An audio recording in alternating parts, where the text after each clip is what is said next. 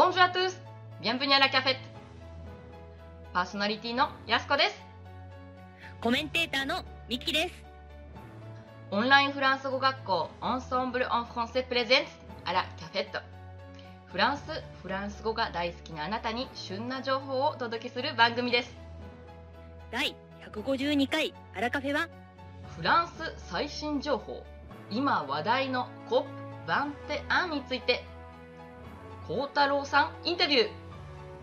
ワンポイントフランス語レッスン初級者編。3部構成でお届けします。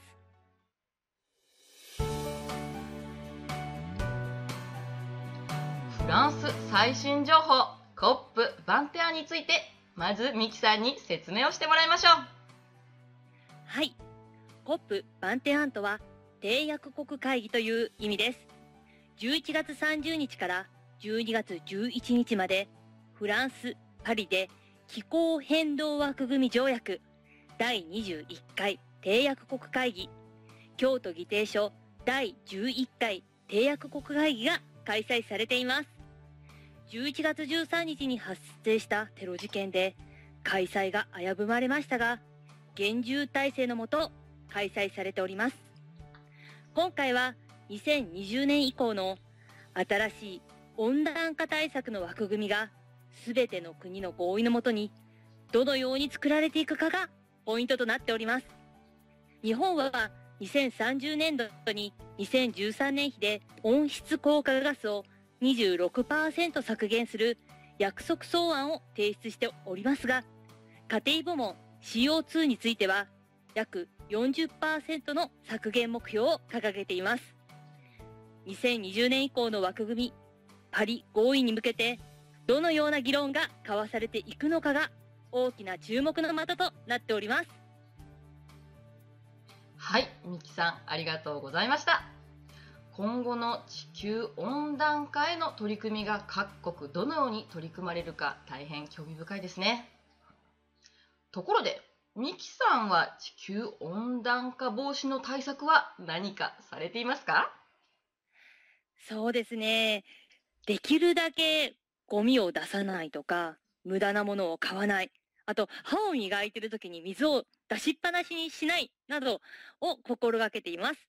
安子先生はいかがですか？はい、そうですね。おっしゃったみたいに身近なところから始めてみようという感じですけれども、私の方はそうですね。夏場あまりクーラーを使いすぎないように少しこう自分でこう体を冷やしたりですとかをするように心がけていたり、そうですね。暑いのでタイルに水を張ってそこでちょっと体温を下げたりということもしていましたね。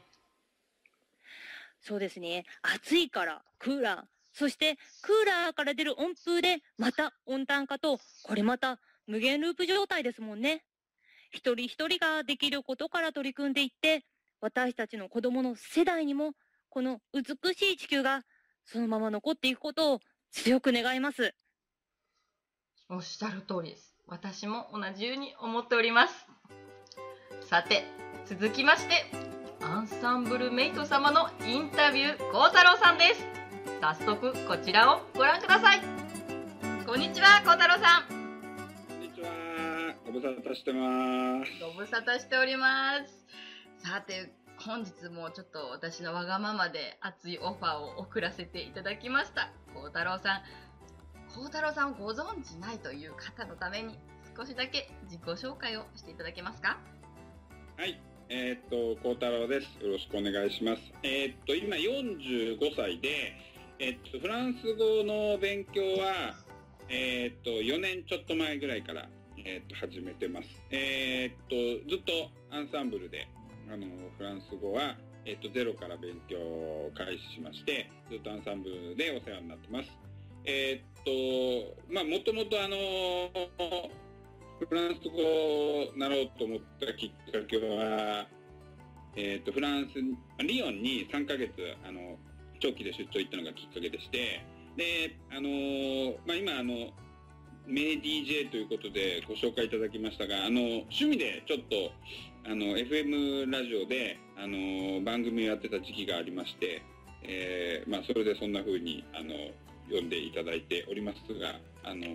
もう今は全然やってませんし、もう昔の話なんで、あの、大変恥ずかしいですが、あの、よろしくお願いします。いえいえ、あの時は私も番組を忘れて、楽しくお話というよりも、お話を本当に伺わせていただきました。いえ、こちらこそ、はい。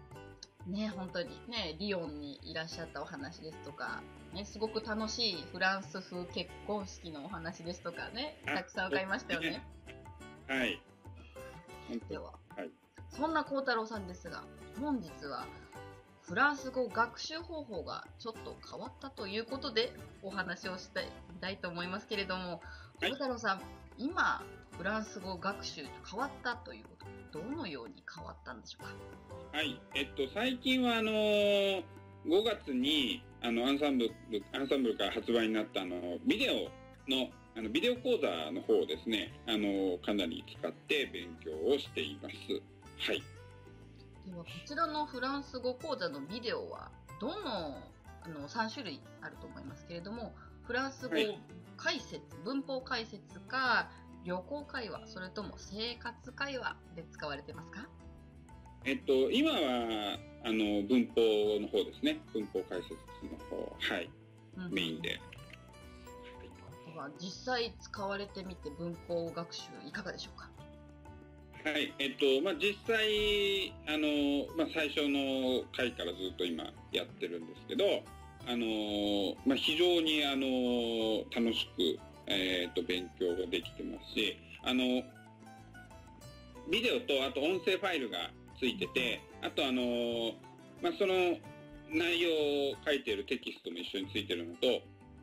あと、あの、練習問題も一緒についてくるんで、まあ、それをこう、組み合わせながら、えっと、使ってます。うん実際音声ファイルやテキストというふうにおっしゃいましたが普通に受けているマンツーマンのレッスンとどのように違いますか？あのーまあ、そのビデオとか音声ファイルを隙間時間に使って、あのー勉強できるっていうのが一番、あのーメリットかなと思ってます。はい。では隙間時間と今おっしゃいましたがやはりあのご出勤中の電車の中などで勉強されていらっしゃいますか？えっと、僕は今、あの会社の近くに、あの単身赴任で住んでるので、あの通勤はほとんど、あの、実は自転車で行ける距離で、歩いても30分ぐらいなので、あのほとんどその通勤時間になんか見たり聞いたりとかをすることはないんですけど、あのまあ、朝起きてから会社行くまでの時間に朝ごはん作って、あの、お弁当作ってとかしてるんですけど、そういう時間に、あの、まあ、作りながらビデオ見たりとか、作りながら、えー音声ファイル聞いたり、朝ごはん食べながら聞いたり、見たりとか、まあ、ながら勉強なんで良くないかもしれませんけど、あの、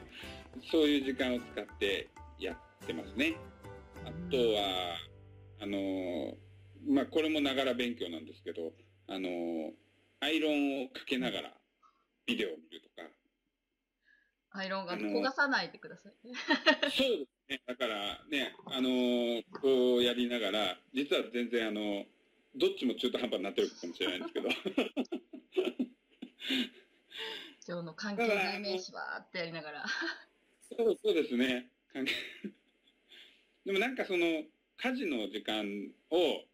有効に使えるようにというか、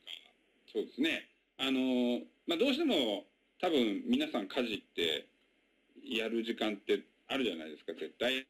で、ただやってても、あの、なんか他のことやりながらやってても、ね、時間かかる時間多分一緒なんで、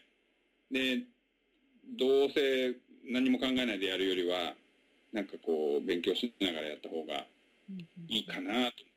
あんまり家事も苦じゃないですね、だから。あの、その時間に勉強できるなとかって思うと、うん、その時間ちょっと使って勉強しようとかって思うんで、うん、だから、なんかそういう、そうですね、その通勤というよりも、その家事をしてる時間に、えっ、と、ビデオを見たり、音声ファイル聞いたりっていうのができるんで、それはすごくいいと思います。で、ちょっと整えれるんで、ちょっと今、ちょちょっと今、手離せないみたいなね、料理で、うんちょっと止めようみたいな。そんなんもできますし。そうです油物とかして大変ですね。そうですね。あんまりやりませんけどね。まあ確かに、まあ、マンツーマンレッスンでしたらやっぱ50分こうパソコンの前にいないといけないっていうのがありますし、やっぱ食事しながらレッスンとかっていうのはね、なかなかね、レッスン中にはなかなか難しいかなとそうですね。思いますがだか。ら今、ここでパソコンの前に今座ってますけど、うんここに、あの、朝ごはん、なんかご飯、ね、パンとか、ヨーグルトとか、なんかそういうのがあって、コーヒー飲みながら、ビデオを見てます。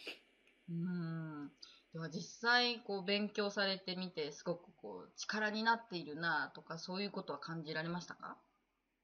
そうですね、あのーやっぱりあのー文法のあの勉強も一通りはやってきてるんですね。あのもともとこの、またいつもこんなん出しますけど、えっと、新ユミエールうん。の文法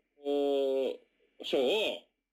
えーっと、多分2回ぐらいは通してやってるんですよ。で、2回ぐらい通してやってるんで、まあ一通りの文法事項って、あの、知ってるつもりなんですけど、うんあのー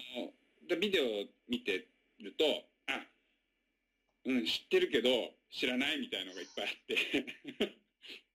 その文法あるのは知ってるけど、でも使いこなせてないみたいなね。あのー改めてそういうのに気がついたり、ああ、そうだったんだみたいなことがやっぱりすごくあるので、うんすごくあの勉強になります。うん文法解説は三輪先生が担当されていらっしゃいますがはい。幸太郎さんはもうね古い生徒様でいらっしゃいますので実は三輪先生の本当の授業を、本当っておかしいですけどレッスンを担当されてた時期の生徒様でいらっしゃいますよね。そうですね。あのーまあ、宮先生にずっと教えてもらってたんで、懐かしい久しぶりにあの、そうですね。久しぶりにあの、三輪先生のあの声と、まあ、お顔とね、まあ、まああの、まあ、どっちかというと、あの、ずっと顔が映ってるわけじゃないんですけど、うんあの、三輪先生の声はずっとね、あの、聞きながら、はい。お久しぶりです、みたいな。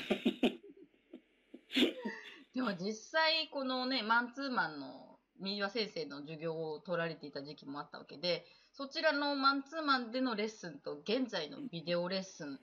どのなすごい違いがあるとかよしや。ですね、これはもう冬場のレッスンというか冬場のフランスで欠かせないフレーズの一つで、えっ、ー、と、なんだっけ。ジェ、アタペ、アトラペ、ドゥフォ froid. ジェアタペ、フォ